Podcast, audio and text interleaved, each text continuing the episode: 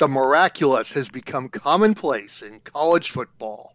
If you didn't catch it on Thursday, you could have found it on Friday. And if you missed it on Friday, you just had to wait till Saturday night. We'll get to all of that and a lot more on this miraculous, not miraculous edition of Sixth Year Seniors. Come after me! I'm a man! I'm 40! I've been tired of losing to Purdue! I'm not here to round this week! That's why I got a college skip! That's why I was an All-American in Michigan!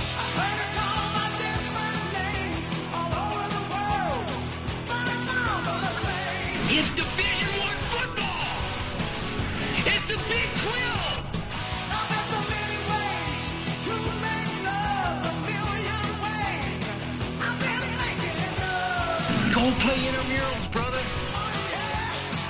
I could give a shit about North Carolina right now.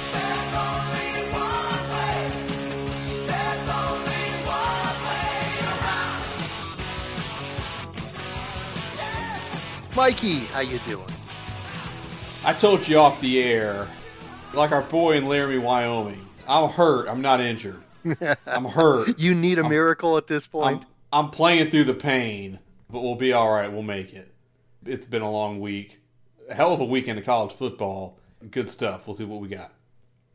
Well, you know, Jim Cornette always says if you have multiple giants, you don't have any giants at all. And that's uh, that's kind of the way this week in college football went. When you have too many miracles, do you really have miracles?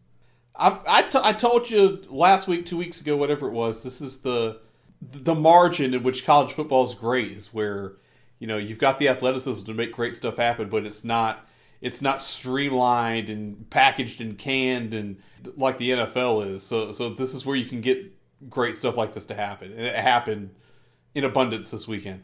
So let's start with Thursday.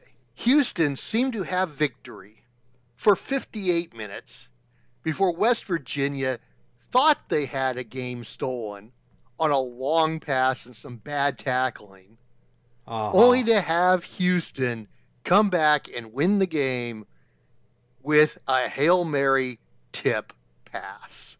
Houston 41, West Virginia 39, knocking the Mountaineers out of the land of unbeaten in the Big 12. It was only a matter of time for that to happen anyway. But uh, the fact that it took this kind of crazy finish to do it, I guess, is a testament to the grittiness of the Mountaineers that they that it took this to, to knock them off. They're not a threat. They haven't been a threat to, to Texas or Oklahoma.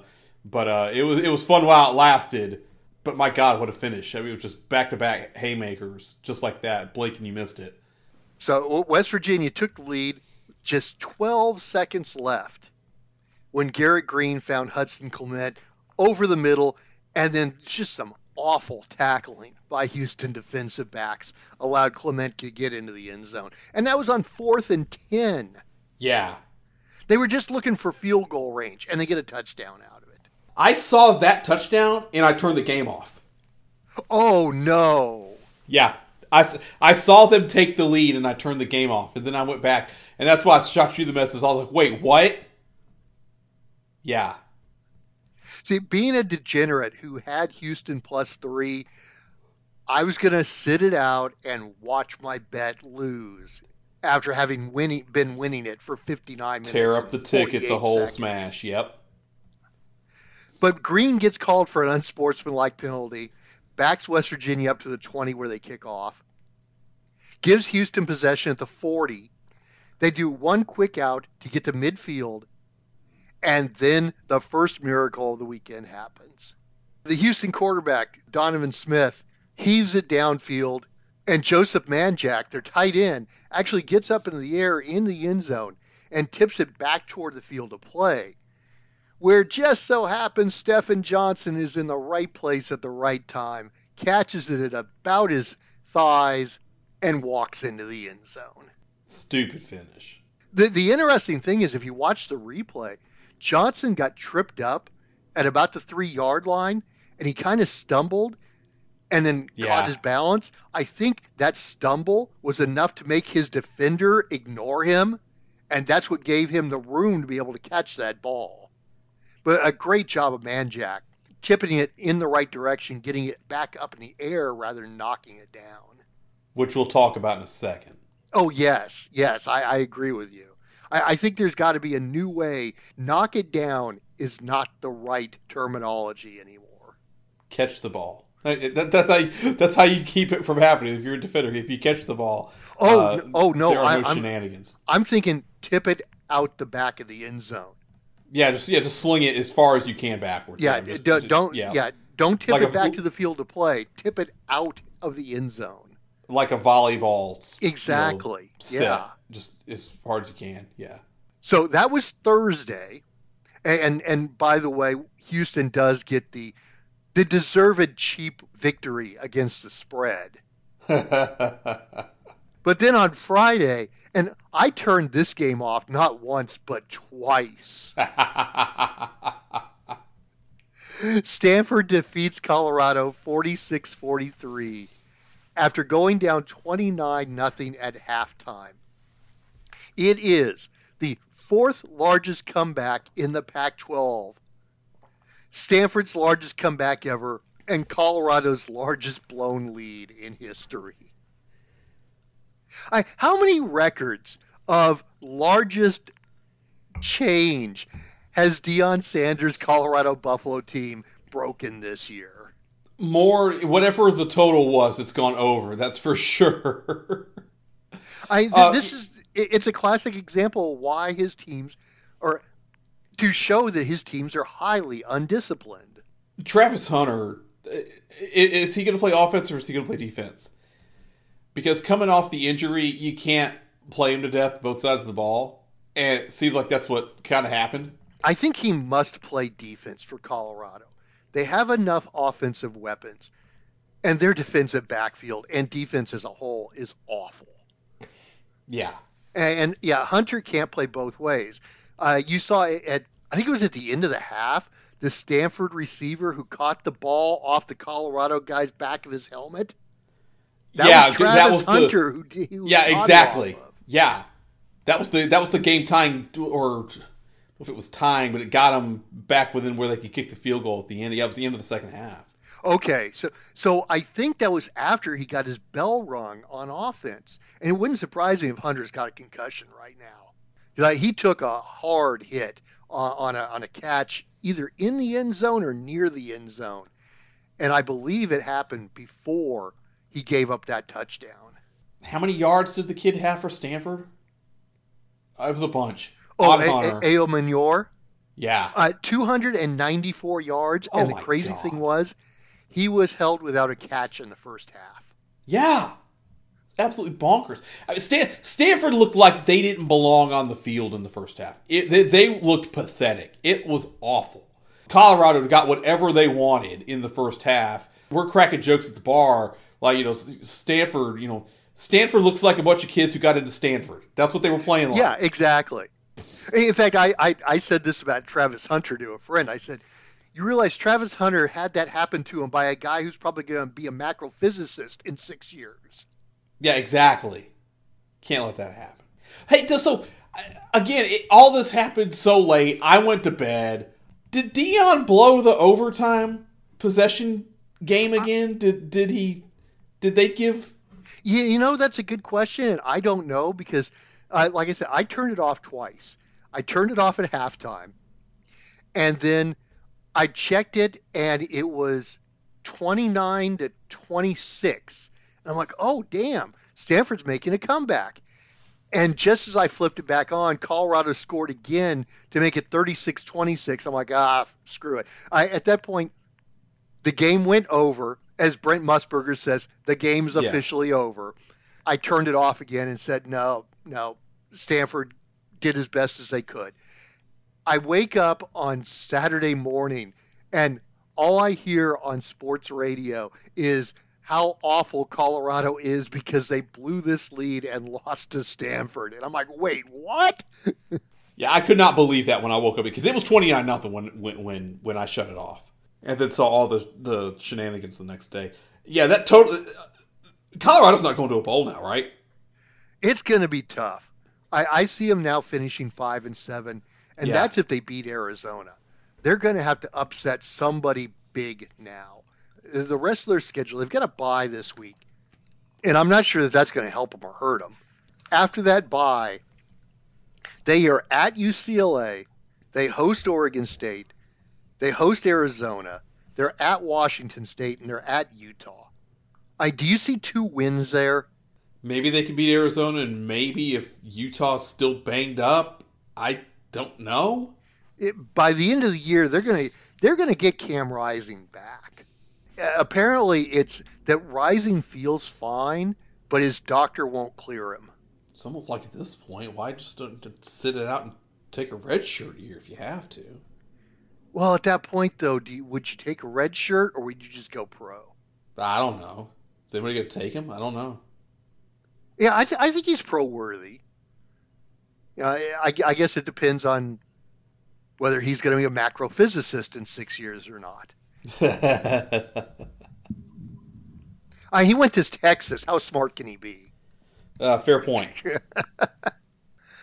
and, and actually, we'll, we'll talk more about Utah later because they had an interesting situation in their game against Cal this week.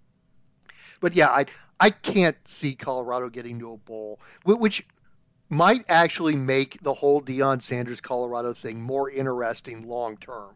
Because if he doesn't make a bowl next year, he plays the quote disrespect card because people don't respect us because we didn't make a bowl. I mean, I don't understand the whole concept, but you know, he'll use that, right? You Nobody know, believed in us. That right. Was, nobody know, believes I, us because you went five and seven and you lose games like this. That's why nobody believes in you. Well, except for the fact that nobody believed in uh, the Georgia Bulldogs last year either. Yeah, right. Even though they're favored yeah. in every game by double digits. Yeah, sure. But so if they don't make a bowl game this year, then he can use that disrespect card next year. And then when they make a bowl game, then he can use the disrespect card again when they try to win well, they won't be winning the Pac 12 title. They'll be winning the Big 12 title or whatever the hell it'll be at that point. But it, he'll have another year of being able to claim disrespect. And I think that's the key. And then, of course, he'll leave for another school when Shedeur goes pro. And Colorado yeah, will be in shambles again. And that's what the gig. Scam. Everybody's talking about, oh, Deion can recruit. Deion, but can he really recruit when kids probably know he's not going to be at Colorado by the time they're a sophomore? They don't care. They can go to the transfer portal. But why would they go to Colorado in the first place? To hang out with Deion for a year. Simple uh, that. Okay, maybe. And then and, and then I can go to the transfer portal. I can follow. I can follow Coach Prime wherever he goes. No, because he's going pro. He's becoming the quarterback coach of whatever NFL team drafts Shedeur. No, well then I can go to wherever the hell else I want. Then I can put my NIL up for the highest bidder. Okay, and then the uh, the guy who's now on fraud charges in Miami offers you five million dollars and then takes it away. You're such a pessimist. I, I just have a feeling the NIL business model is going to come crashing down in a few years. The NIL business, model, this is a whole different podcast. I don't think that NIL is making as big a deal as people want to say. It's out there and it's good. That's fantastic.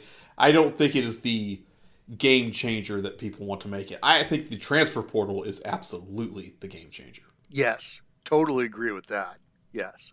I think that the NIL is actually changing the game outside of college football and college basketball. I think it's changing the game for women's sports more than it is men's. Oh, we've had this conversation before, and, I am not of the health right now to have this conversation.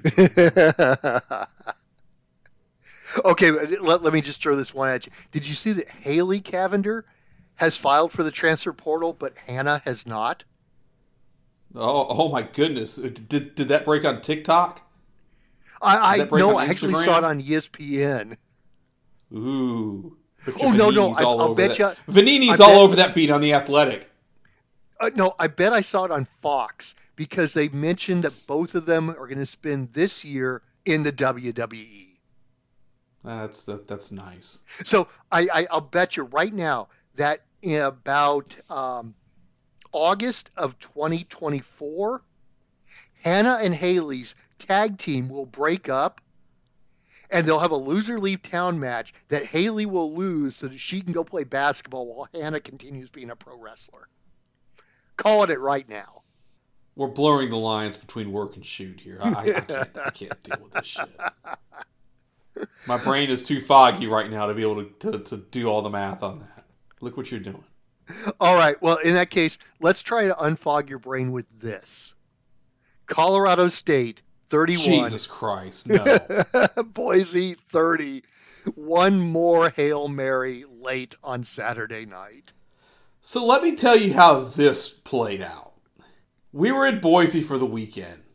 The boy and his very serious girlfriend. They say, yeah, yeah, be, be careful with that terminology, man. Yeah. Um, their parent, her parents invited us over to the house to watch the Boise game. Up on Sunrise Rim, overlooking the mountains, beautiful night. Oh man, it was just picture perfect. We got the we got burgers, jalapeno poppers on the grill. We got shrimp coming off the grill. They they they treated us like royalty. It was fantastic. So so he really scored up apparently. He did all right. He did all right. We're flipping back and forth between the Boise game and the Carolina game.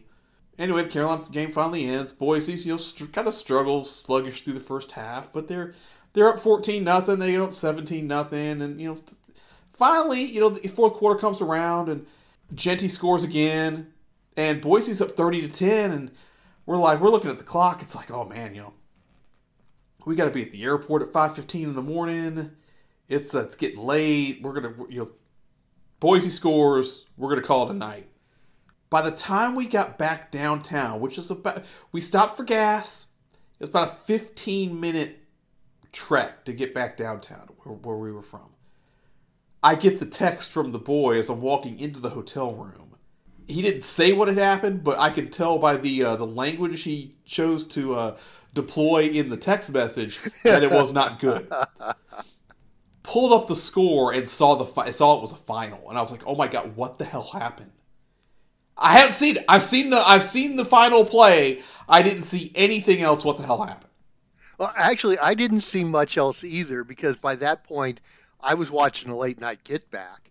But apparently, Colorado State scored with 4:02 to go to get within 30 to 17. So it was five. There were five minutes left when we walked out of the house. Okay, yeah. So Colorado State had the ball at that point, Yep. But they were down by 20 points for crying out. Yeah, exactly. It's over. Yeah.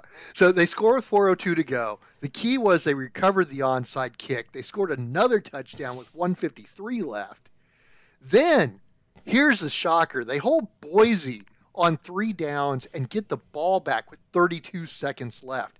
Now, this is a team that had a running back who'd gained 212 yards during the game, and he couldn't pick up one first down. I saw somebody made a note that I, I don't know if it was the defense. I, I guess they pulled the defensive starters when they gave up the touchdowns. I don't. I don't know. All it's yeah. Then the, and then you know yeah. Jeanty goes for two twelve and can't get a first down in the on the final possession. It, it makes no sense. So anyway, Colorado State gets the ball back, 32 seconds left. They get down to the 33 yard line because uh, Tory, Hor- Tory Horton caught a nice 44 yarder to get them that far. So 33 yards away, they Hail Mary it into the end zone. And once again, it's in a perfect spot. And I think it was a Boise kid this time who knocked the ball down and knocked it right into Dallin Holker's hands. And unfortunately, Dallin Holker plays for Colorado State. They played it exactly how it's caught. They tell you to knock it down. He spiked it to the ground with two hands, and the Colorado State kid just happened to be diving right there. Yep. At the time, the ball literally went right to him. You play it like that a hundred times, and ninety-nine times the pass is incomplete. And there was a great example of if he had swatted it backward, or no just, or just to the left. They're they're along the left. They're they're along the right hand sideline. There, just knock it out of bounds. Yeah, there you Just, go. Just Yeah, knock yeah, it go, to the left. Go to, go to Yeah. the left. Go backward. You know, just don't knock it where there's players. Yeah. I mean, you, you could have spiked it down. It could have hit off somebody's helmet, bounced back up. You know, in this case, it went right to the kid. Brutal, brutal loss for Boise State. The Broncos have some uh, philosophical decisions that they need to make right now because it's uh, it's it's getting out of control in Potato Land. Yeah, that's a that's a bad loss for them. It's it's not it's not season ending because the two teams that have zero losses, I UNLV much like West Virginia, I don't think is going to hang on and be a contender by the end of the year. Could be wrong, but the second second place is definitely still up for grabs in the Mountain West.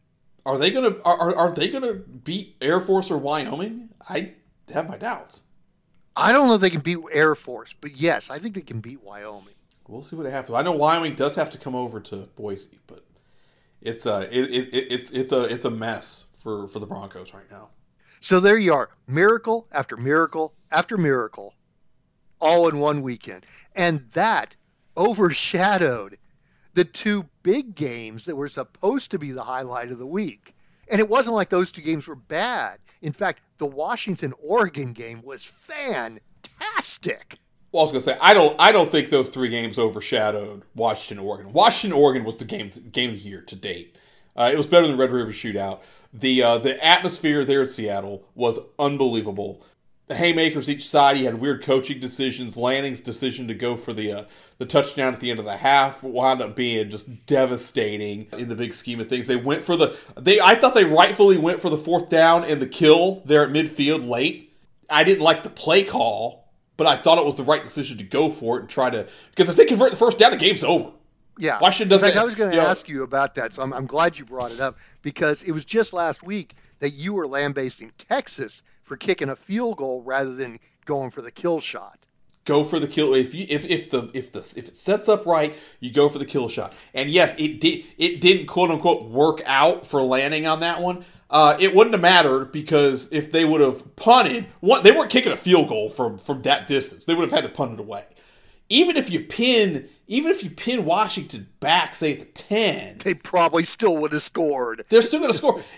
The biggest mistake in the final set of the game there was Washington snapped the ball with like 35 seconds on the play clock on the touchdown pass. Why are you not running that clock down? You're in you're in the red zone at that point. Burn the clock as much as you can. At least run out that sequence of the play clock, even if you score the touchdown.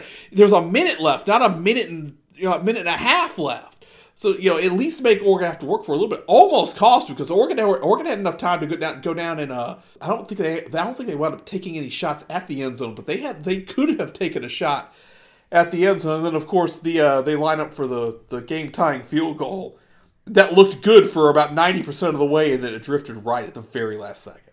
Man, that was that that was heartbreaking for a certain Oregon fan who happened to be sitting at the next table to me at the brew pub I was at at the moment. Yeah, you said you you, you said that was an interesting uh, interesting afternoon. I this guy wasn't real annoying, but he was definitely an Oregon fan. I think he might have been an Oregon alum, young kid. I, I don't think there was any gambling money on the game for him. He was just an Oregon fan, which kind of made it cool. And, and we were having, you know, we were having good back and forth between us. But when Oregon missed that field goal, he simply slammed down his empty beer cup into other empty beer cups and walked right out the door, leaving his, again, terminology, girlfriend, fiance, I don't know, member of the opposite sex, just standing there. He was not a happy camper. Oh man, And the coolest thing, I, even though we pushed our mortgage bet, yeah. and we'll talk about our mortgage bets on on Wednesday. My buddy got me minus two and a half, oh nice. so I cashed that one personally. Which is the second time this year, the second time in a couple of weeks that I've gotten a hook or had a hook taken away that helped me win a bet. So I very very nice. Shop your numbers when you can. Oh yeah, oh yeah. It, it was the Notre Dame Duke game. Yeah, yeah, where where I had Duke plus three and a half, and, and thought I had pushed until about two hours after the game and rechecked my tickets. Yes, always try to get the best number available. Speaking of Notre Dame, oh, well, actually, let, let's let's keep going with Washington, Oregon here. because fantastic game, offensive masterpiece. Six lead changes in that game. Both Penix and Nix throw for 300 yards, and, and both receivers, Odunze and, Tro- and Troy Franklin, go crazy as well. It's a hell of a game. Hell of a game. Possible rematch later. Possibly, possibly. I, I now that we've seen what Utah and USC are doing, I'd say Washington and Oregon are the two best teams in the in the Pac-12 right now.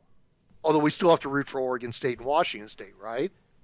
Yeah, but we saw what went down with those this weekend. Uh, Um, there's hope. There's hope. Yeah. I, I sign me up for a Washington Oregon rematch. I just hate that if there is a rematch, much like Texas Oklahoma, it takes away from this one. Now, I, I- I'm not sure it takes away from the regular season. It just it sets up another notch above. We'll see. Well, so the other game was Notre Dame and USC, and it was not much of a game. Notre Dame pretty much destroyed USC 48 20. Xavier Watts single handedly probably kept Caleb Williams from winning the Heisman Trophy for a second time. don't you think? Intercepted him twice. Then he returns a fumble for a touchdown and forced a fumble at the end of the game. Hey, Xavier Watts, let's get him to New York. There were some WCW production values on the uh, on, on the return fumble for a touchdown. They uh, the NBC broadcast had that as a as a USC score and it had all the graphics. And the Oh, no, did they? all- yeah, it was bad. It was real bad. But yeah, uh, USC looked like trash. Hartman lit them up. As we've talked about the last few weeks, Notre Dame's path to the playoff is still very very constricted because of that lost Ohio State. But if they keep winning and some other things happen, they can at least be a, a factor going down the stretch. But it's it's it's still a they're still boxed in right now. See, and here's where USC can make life hard on the rest of the Pac 12. Because if USC happens to win the Pac 12, Yep. then they're not getting in because Ohio State greater than Notre Dame, greater than USC. Absolutely. USC's got to figure out that defense. They've got to figure out that defense is not good at all. No, it's What do you absolutely think? not. What do you think? What do you think Washington and Oregon are going to do to that USC defense? Although I don't think they play one of them, do they? Uh, y- I think they do not play Washington. Let me check it here. Monkeys in the truck, fill them in. No, they do play them both on back-to-back Mm. weekends, November 4th and November 11th. Oh God. They host Washington, and then they're at Oregon, and that's right before UCLA. Um, I'm going to go ahead and say it. The the defense gives up more than 100 points combined in those games. Oh, I don't think that's that's even a question. You're, you're probably taking negative money to make that bet. Probably right. The question is, is do they give up 50 against Cal the week before? They're not. If they give up 50 to, to Cal, there are bigger bigger problems afloat. Cal's got a decent freshman quarterback. Don't be surprised if California can light them up for at least 30. At least 30. 30 I'll buy. They ain't getting. They ain't sniffing 50 though. Well, that's in two weeks, so we'll, we'll see. Did this ruin Caleb Williams' Heisman Trophy run? Can he come back from this? It's a bad look. It's a big time game. He's got to show up for it, and uh, was not up to. You take this versus what you saw in Seattle with Bo Nix and especially Michael Penix, who is the Heisman Trophy favorite right now. He's a, a clear tier behind. I'm not saying it's ruining him. There's still season to be played. He could go off and, and ball out of control and win both of those games against uh, Oregon and Washington, and he's right back in the mix. So it's not over, but right now, mid-season, you know, positioning, he's definitely a step behind. So if Caleb Williams doesn't get a chance to go back to New York for the Heisman Trophy presentation, he might want to go on vacation. If he wanted to do that, who might he call? He should call our girl Wendy Prater at Magical Journeys Travel. Whether you want to do Disney, Universal, all inclusives, get on a boat for a week and just get away from everything. Hit up Wendy; she'll take care of you. Tell you where you need to go, who you, who you need to who you need to see, where you need to go, when you need to do it, all that stuff. Custom made itineraries for you and your traveling crew. What you need, what you don't need, all that stuff. She's on social media, WP Magic Journeys on Twitter, on Facebook, on Instagram. Uh, she's it though. She does not do the TikToks. I was joking about the TikTok earlier. She does not do the TikToks. So do not look Ah, come on. We, we need Wendy to do some TikTok dances or something. TikTok is awful. It's horrible. Get it all the way out of here. The But Chinese can get all- government would want to see Wendy doing TikTok dances. Let's put it that way. Exactly. Yeah. well, Yeah. We're not doing. Yeah. We're not. We're not doing the TikTok dances. but there's not to say Or, or, or, or, or, is the uh, is it Nissan the Heisman Heisman House? the Heisman We're gonna House, do the yes. tick. We're gonna do the Tiki Talk. You can go on all the vacations you want and do your TikTok dance if you book your next trip with Wendy Prater at Magical Journeys Travel. She makes the plans. You make the memories. I can tell you're struggling to get through that. How you feeling, Mikey? I'm gassed, man. I am freaking gassed. I have not slept in my bed in a week. Tonight will be the. I'm sleeping in my bed tonight, and I won't sleep in my bed again for another week. So it, it's just that's how it is right now. It the it's the shoot job blues. It's the fall. It's college foot. I, I I am I am right now. I am living on college football and caffeine. That's what that's what that's what's carrying me through. There's and by the way, there's your episode title for you right there. College Um, football and football and caffeine. That's what we're doing. That's what's carried me through this. I'm going to Vegas tomorrow. We, make we might make some plays while while we're you know killing some time in Vegas before we head down to the to, to the shoot. Uh, we'll see what happens. But yeah, college football and caffeine. We just talked about five games up top. Four of them delivered in spades. There was some good stuff on the undercard too. Well, true. But before we get to spades, I was actually trying to to weave you into the health thing. Uh, ah, I I see. Yeah, I'm not there. Yeah, yeah, yeah. So, yeah, scroll scroll down on the format sheet, Mikey. Come on, come on. I'm looking right at it, and my brain's not functioning. So Stick with us. We're moving a little fast. Dr. Harry Edwards, now 80. And if you don't know who Dr. Harry Edwards is, please do a Google. One of the greatest social activists in sports history. It was reported last week that he has terminal bone cancer. Uh, he's not taking treatment, and he has accepted his upcoming death. damn. the obituaries for Dr. Edwards when he passes away are going to be phenomenal. This man did so much work in the last 60 years of his life that uh, most anybody pales in comparison. And, and frankly, I, I don't think he gets the the kudos that he deserves uh, just because he's so controversial in what he does because a lot of the work he does involves trying to uplift black and female athletes. I, we, we don't have time to talk about Harry, Dr. Harry Edwards. I know I used to joke that uh, Trevor Lawrence was was actually uh, you know Trevor Edwards or whatever the joke was a couple years ago. Uh, That's right. I, I think it was during the COVID time, wasn't it? And Trevor was trying to be Mr. COVID. Something like Uh, that. I, I, I don't I don't recall now. But if you are compared to Dr. Harry Edwards in any way, shape, or form, consider it the grandest, the grandest of comparisons because this man is a legend. And when he is gone, it's it's going to be headline making news. And even then, I don't think they'll properly send him off because he's done so much that it's going to have to be a novel of an obituary. I just remember him. I, I just remember his conversations with Dick Schaap on ESPN back in the day. They were just, just two pros shooting it, and he was great. He was fantastic. You're right. You know, a, a, a novel won't do it enough. Yeah, eh, Jim Brown, Muhammad Ali, of course, Tommie Smith, and um, dear God, I'm blanking on the other runner in Mexico City. John Carlos. But the, the John Carlos, thank you. Uh, you know the black glove salutes. Uh, that was '68. I mean, that was 55 years ago, and he was being an activist at San Jose State even before then. So I mean, when I say 60 years, I mean that's probably right there, if not longer. Yeah. So eh, take your time, Google Dr. Harry Edwards, and and if you don't know who he is and don't know what all he's done, please take a good read. Absolutely. So now talking about games that disappointed, we're back on points on a poll in the oh, Big Ten. Jesus. Iowa wins again without getting close to 25 points. They beat Wisconsin 15 to 6. Where does this put points on a poll now? Uh, they got to average over 30 points a game now. They still need one more win to break the wins barrier. They uh, haven't scored 30 going. points all season. No, no, it's it, it- it's over. We we've banged on Iowa's passing offense, and Cade McNamara got hurt. Obviously, you know, unfortunately there. Have you looked at their rushing stats the last two games? Oh yeah.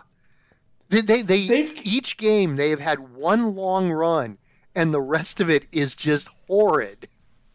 They uh, they had an 82 yard run for a touchdown this game. I believe it was a 67 yard run in the last game. And I think be, you take those two runs out, they're averaging less than three yards per carry. I, we're talking Mississippi State yardage here. This is brutal. And, and keep in mind, Iowa scored 15 points and won the damn game as a 10 point dog.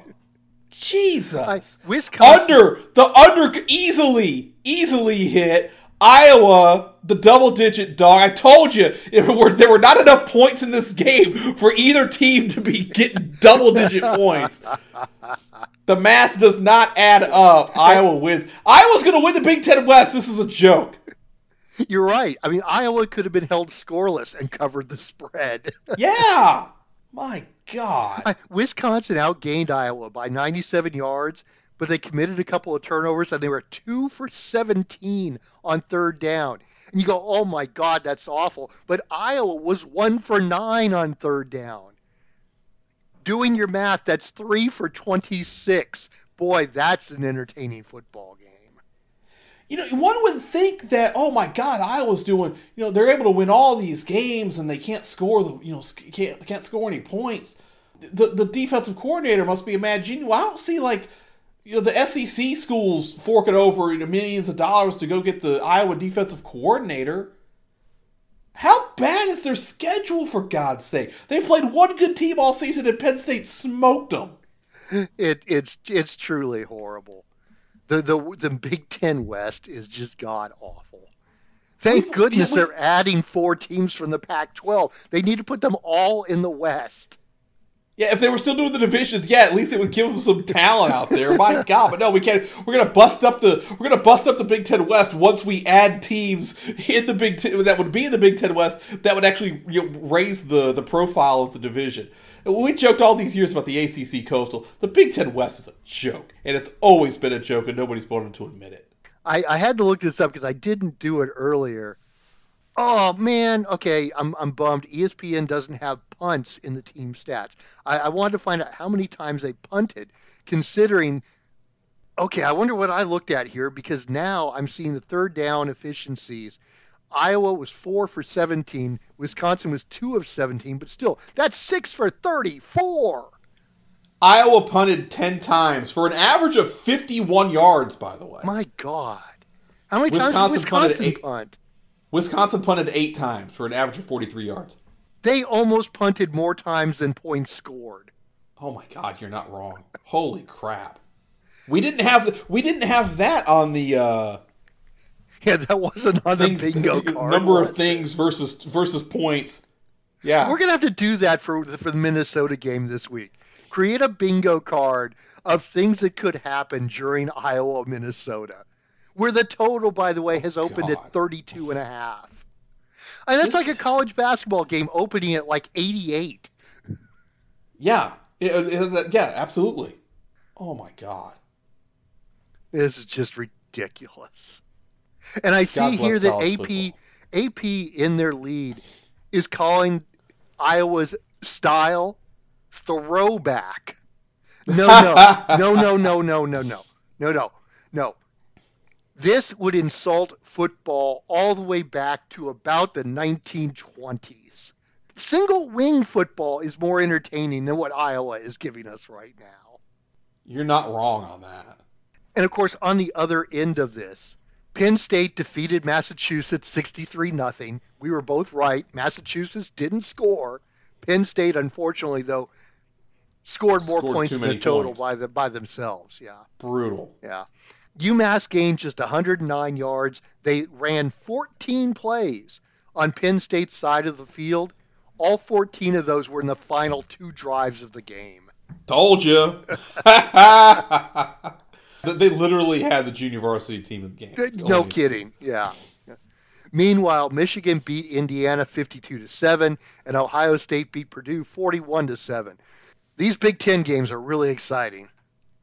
Glad Fox paid all that money to show the Big Ten. I mean, my God, no wonder they no wonder they they scavenged the Pac-12 and, and stole everybody because they realized what a scam they had bought themselves into and had to bail themselves out. Uh, Indiana was like up seven nothing and and had outgained Michigan like 124 to nothing in Did the first Michigan have the quarter. and then Michigan the the start?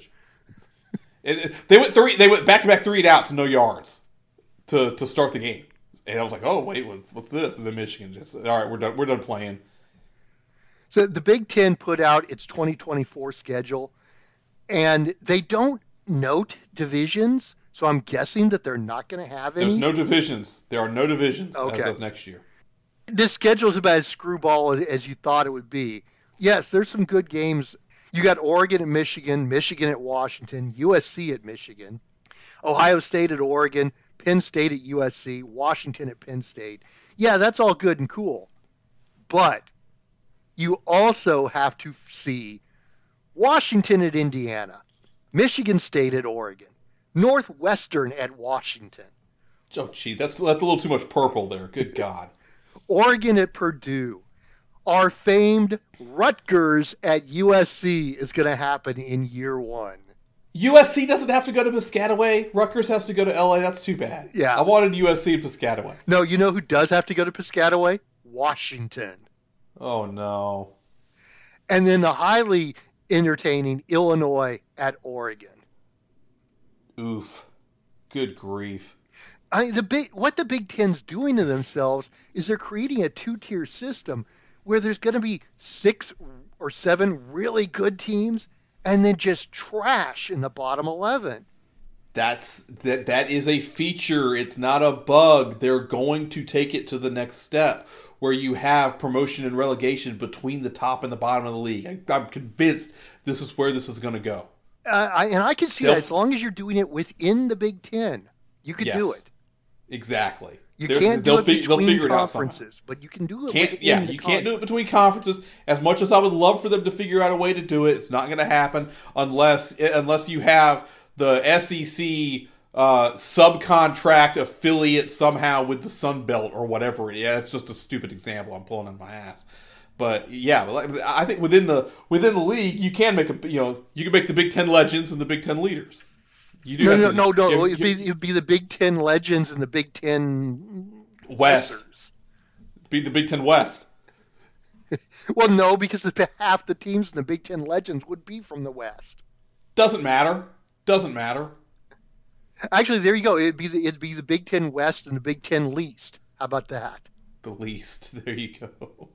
Over in the ACC, we thought this might be a bounce spot for Louisville, and by God, it was. Pittsburgh. I didn't think it was going to be like Yeah, I didn't think it was going to be this bad either. Pittsburgh Oh my upsets them 38-21. Nice job, Louisville. you know, we were talking about, you know, you know, Florida State, Carolina, Louisville, all undefeated. Louisville's got this favorable schedule. They're all going to wind up undefeated. Didn't have Louisville doing the job to Pitt on the uh, on the bingo card there. Good grief! You cannot lose to Pitt in that spot. I'm sorry, that, that is brutal, absolutely ridiculous uh, from Louisville. You you skipped over. You don't even have Carolina on the format sheet. Are you fucking kidding me? Oh, I, I, I was, I was going to get there. I was going to get there. We, we, we got to get through all this weird shit before we get to the. I come on. It, did you really think North Carolina was going to have problems with Miami? I've watched Carolina football enough years that I know weird things happen and, and stupid stuff. Uh, but no, Carolina you know, goes down 17-14 at halftime and then comes out and outscores them 21 nothing in the third quarter and uh, looks quite impressive in putting the game away. The defense continues to look competent, and they have oh my god, they've moved some team ahead of Alabama in the AP poll and into the top ten. My God, I need more. Uh, the, the, the drinks I need for, for that news don't uh, contain caffeine. I'll just say that. So the problem that Louisville now has, I mean, this great easy schedule now becomes their detriment because they Yep. they can't control their destiny anymore. They can't beat Florida State because they don't play them. They can't beat North Carolina because they don't play them. Nope. They have to hope that somebody else knocks one of those two teams off. twice because the the tiebreaker is going to wind up screwing them because they're not going to have the win percentage on the. Uh, That, On the schedule. could well, it it depends now because it depends on who they're who they're tie breaking with. the Florida, I think Florida State care. I think both of them got have got them covered, but maybe they get Florida State. I don't know. And then Duke beat North Carolina State 24 to 3. This was crazy. Duke only ran 41 plays, but averaged 7.4 yards each play. Come on, State, dude. Glad MJ Morris fixed that offense for the Wolfpack. Oof. Henry Belin the fourth. Great Duke name. He was 4 for 12 passing for 107 yards and two touchdowns. State, how do you let that happen? Come on, are they running the Army triple option here? What are they I was doing? just going to say that that's like an that's a military stat line. yeah. And meanwhile, Jordan Waters had 123 yards rushing on 13 carries. Thought State's defense was supposed to be the one holding them up here. I guess not. In fact, you know, I, I didn't look at this. I wonder how many how many third down attempts Duke had in that game, Clearly not enough. if any. I'm thinking. Oh, they were the team that was one for nine on third down conversions. oh, good God. I knew I saw that stat somewhere. Yeah, ridiculous. But Duke wins, and Duke is still undefeated. So I see you got Duke involved here still. Yeah, everybody's kind of written Duke off. You don't know, Riley Leonard, but you know, although they are two touchdown dogs Florida State this week. And I don't think Florida State's going to let them go seven and a half yards every time they snap the ball. probably not. Uh, we'll see if Riley Leonard's back. They're saying he's day to day. That I just- find it hard to believe. I, I find that really hard. Unless Duke has some super rehab machine that nobody knows about, and they're they're breaking it out for Riley Leonard, there's no way he's playing this week. Well, I would say that Mike Krzyzewski knows where the where the doctor is in Germany that Kobe Bryant went to to miraculously recover from from all his crap. But but, but Mike Krzyzewski proved a few weeks ago that he doesn't care about the uh, the Duke football program because he couldn't even show his face for game day. So You, know what that ended up being? What what, was what? Kobe took? It, it was it was PMP or PRP PMP the the plasma enriched protein. HGH. no, no, it was not steroids. It, it's it's reinjectable uh, protein plasma, and it's now done in the United States. It just like as usual, European medicine is so far ahead of American medicine. So that's how Aaron Rodgers is going to play football for the Jets again this year, right? Uh, yeah, exactly. Okay. You do that, Aaron. Yeah. Hey, come on. He's now second fiddle on the PR train to Taylor Swift. He's got to do something. You've already no. Let's move on. We're not talking about this shit. Come on. Pat McAfee is going to pay Taylor Swift millions of dollars a week to be on his podcast. Good God. Yeah, I'll, I'll talk about I- I'm that so sometime in the future too. Now that we've learned about that, So over it. let's go to the Pac-12. Oregon State beat UCLA 36-24. DJ Uiagalelei throws a couple of touchdown passes. Oregon State remains in the title chase. Uh, take what we can get because uh, their their Pac-2 brethren certainly are not. No, no. Arizona beat them badly, and by them we're talking about Washington State, 44 to six as an eight-point dog. My God, that that was the easiest money line winner you could find this week. Noah Fifita got the start this week, even though it was said that Jayden de Laura probably could play. And I'm thinking after this game, Jayden Yeah. de Laura can be 110% and not playing at quarterback until Fifita gets hurt. He can go down the uh, the the Tate Martell transfer portal. Yeah, it's too bad too, because de Laura was a nice little quarterback. He was. You said it a couple weeks back. You thought Arizona might have something here. They played Washington really tough. They looked great last week. All of a sudden, it's like, oh man, look at look at what we've got here with Wildcats. They, of the of the also rans in the Pac-12, I think you're dead on. They're definitely the best of the best. You know, if they catch a couple of breaks, they might not just be an also ran. They have two losses right now. It's going to be really, really, really tough. But they host Oregon State and UCLA, and they host Utah. They catch some breaks. Two losses might get them second place. Yeah, they're not that good, but they're at least good enough to make us think that there's a chance. Uh, dude, we didn't think they were 44 to 6 good against Washington State this past week. Absolutely not. Absolutely not. By the way, Utah beat Cal 34 31. They got 158 yards rushing and two touchdowns out of a kid, Sione Vaki, who is their starting strong safety. Versatility works, I guess. Good lord. Travis Hunter isn't even the best two way player in the Pac 12 now. Whoo. Big boy statements. Vaki also had four tackles. Yeah, if your if your running back group is that depleted, but if it works, it works. Moving to the SEC, Georgia beats Vanderbilt 37-20, but the big news out of there was that Brock Bowers left with an ankle injury uh, in the second quarter, and he looked pretty hobbled as he came off the field. Thought they said that everything was negative, but that doesn't mean he ain't got a high ankle sprain. He's going to be on the shelf for a few weeks. Yeah, uh, thankfully he's got a bye, and then they've got the cocktail party.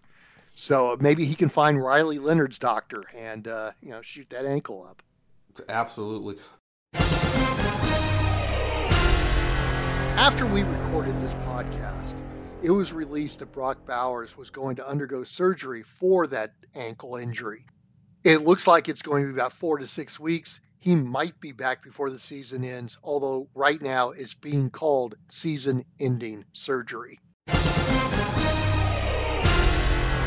That game was far too competitive for Georgia. There's no reason that you got Vanderbilt hanging around within 10 points in the fourth quarter. Come on. Yeah, but I mean, you know, it's the week before a bye.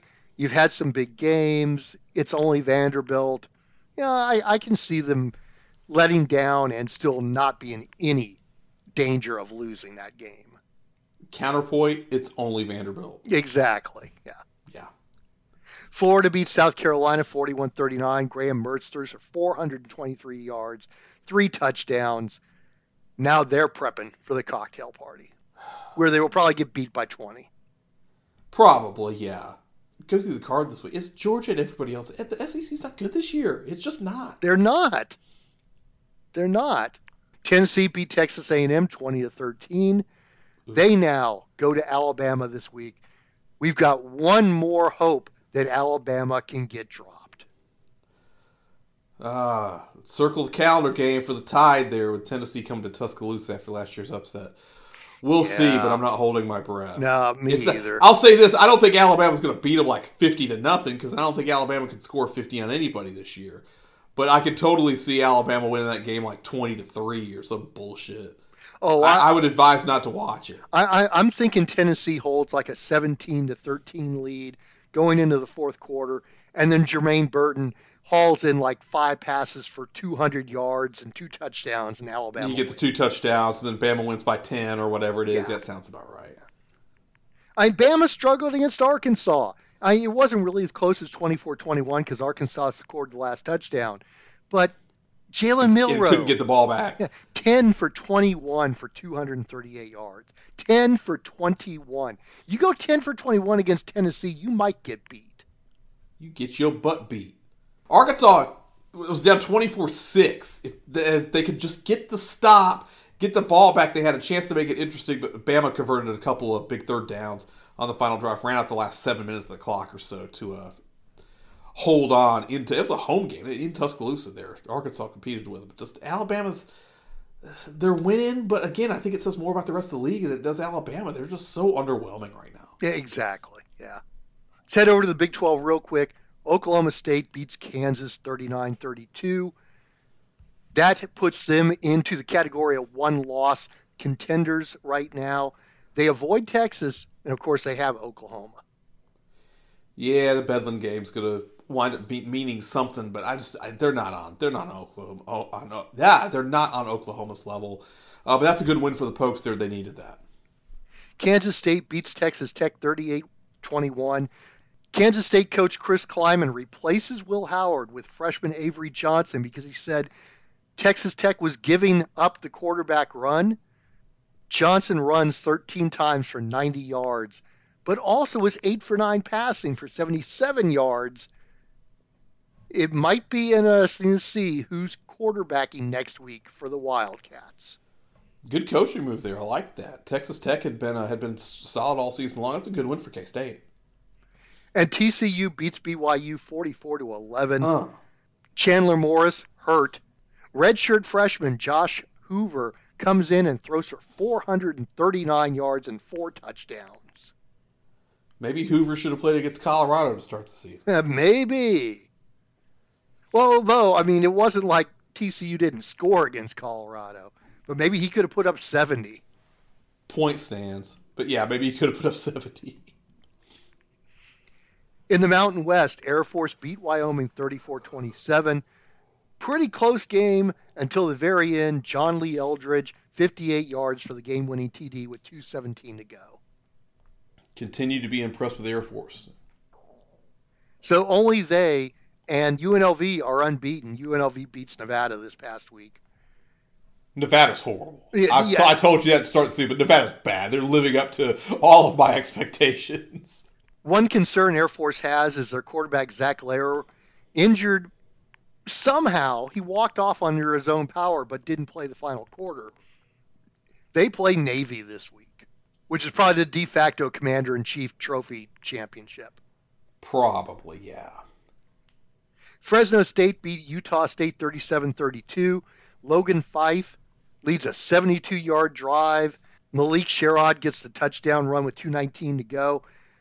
Just remember, it was just last year. Logan Fife started four games, went 4 0 when Jake Haener was injured. Fresno State stayed in contention and ended up winning the Mountain West title. Yep. I know Fresno got knocked off by Wyoming a couple weeks back. I, I, I still like the Bulldogs here. And in the late night get back game, San Diego State beat Hawaii 41 34. Freshman running back Lucky Sutton scores his first two collegiate touchdowns. Nice, very nice. To see Hawaii hang around in that one too. In the American, big game, Tulane beats Memphis 31 21. That definitely gives Tulane the big edge in getting to the American title game. That was their toughest game of the year. They don't play SMU. They don't play Texas San Antonio, I believe. They should go through the rest of the season unbeaten. Probably. Florida Atlantic beats South Florida 56 14. Uh, Daniel Richardson, formerly of Central Michigan, throws for 382 yards and three touchdowns in place of Casey Thompson, formerly Texas and Nebraska. Florida Atlantic now meets fellow unbeaten Texas San Antonio. Another big game in the American this week. We'll see if UTSA is uh, righting the wrongs of their early part of the season. They were very underwhelming to start off, but it seems like they might be getting their stuff together. They might be. I'm, I'm still not convinced, but I'm not either. We'll find they've out at this least got themselves. They've at least got themselves into a position where they can prove me wrong. In Conference USA, Liberty beat Jacksonville State 31 13. We might as well just wrap up Conference USA right now because it's going to be Liberty in Western Kentucky because the next best team in there is Jacksonville State, who's not eligible to play in the title game. Exactly. And in the Sun Belt, we probably have the same thing because James Madison's looking really good there and not eligible to play. They beat Georgia Southern. James Madison's ranked in the top 25 this week. Oh, are they rightfully so. They are. They're 25th, and much as I'm I'm shocked that that many writers knows know that James Madison has a football. Ah, they just saw the name. It was like, hey, that was the guy from Hamilton. Threw him in there. So, Jordan McCloud, 259 yards and three touchdowns. This kid is the next Grayson McCall. mm, big boy statements. Shout out to Abby Labar on the sideline coverage for ESPN. Nice to see her back on uh, on TV after uh, her shenanigans.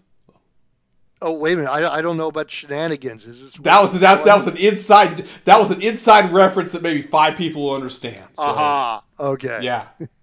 Also in the Sun Belt, Coastal did beat App State 27-24, and Georgia State beat Marshall 41-24. Marshall losing for the first time, and that means Madison is the only unbeaten team left in the Sun Belt. Yeah, the Dukes are good. So let's get to this coming week's card. We again start out fast on Tuesday. It's all Conference USA and Sun Belt. Middle Tennessee at Liberty.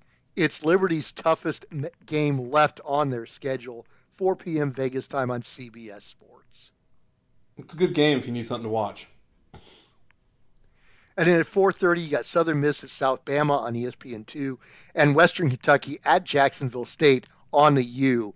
It seems like it's a must-win game for Western Kentucky, but truthfully, I think they can lose this and still finish second. They've already beaten Middle Tennessee and Louisiana Tech, so they have all the tiebreakers over them. Yeah. Yep. Then on Wednesday, we've got Florida International at Sam Houston on CBS Sports, and at six, New Mexico State at UTEP on E ESPN2.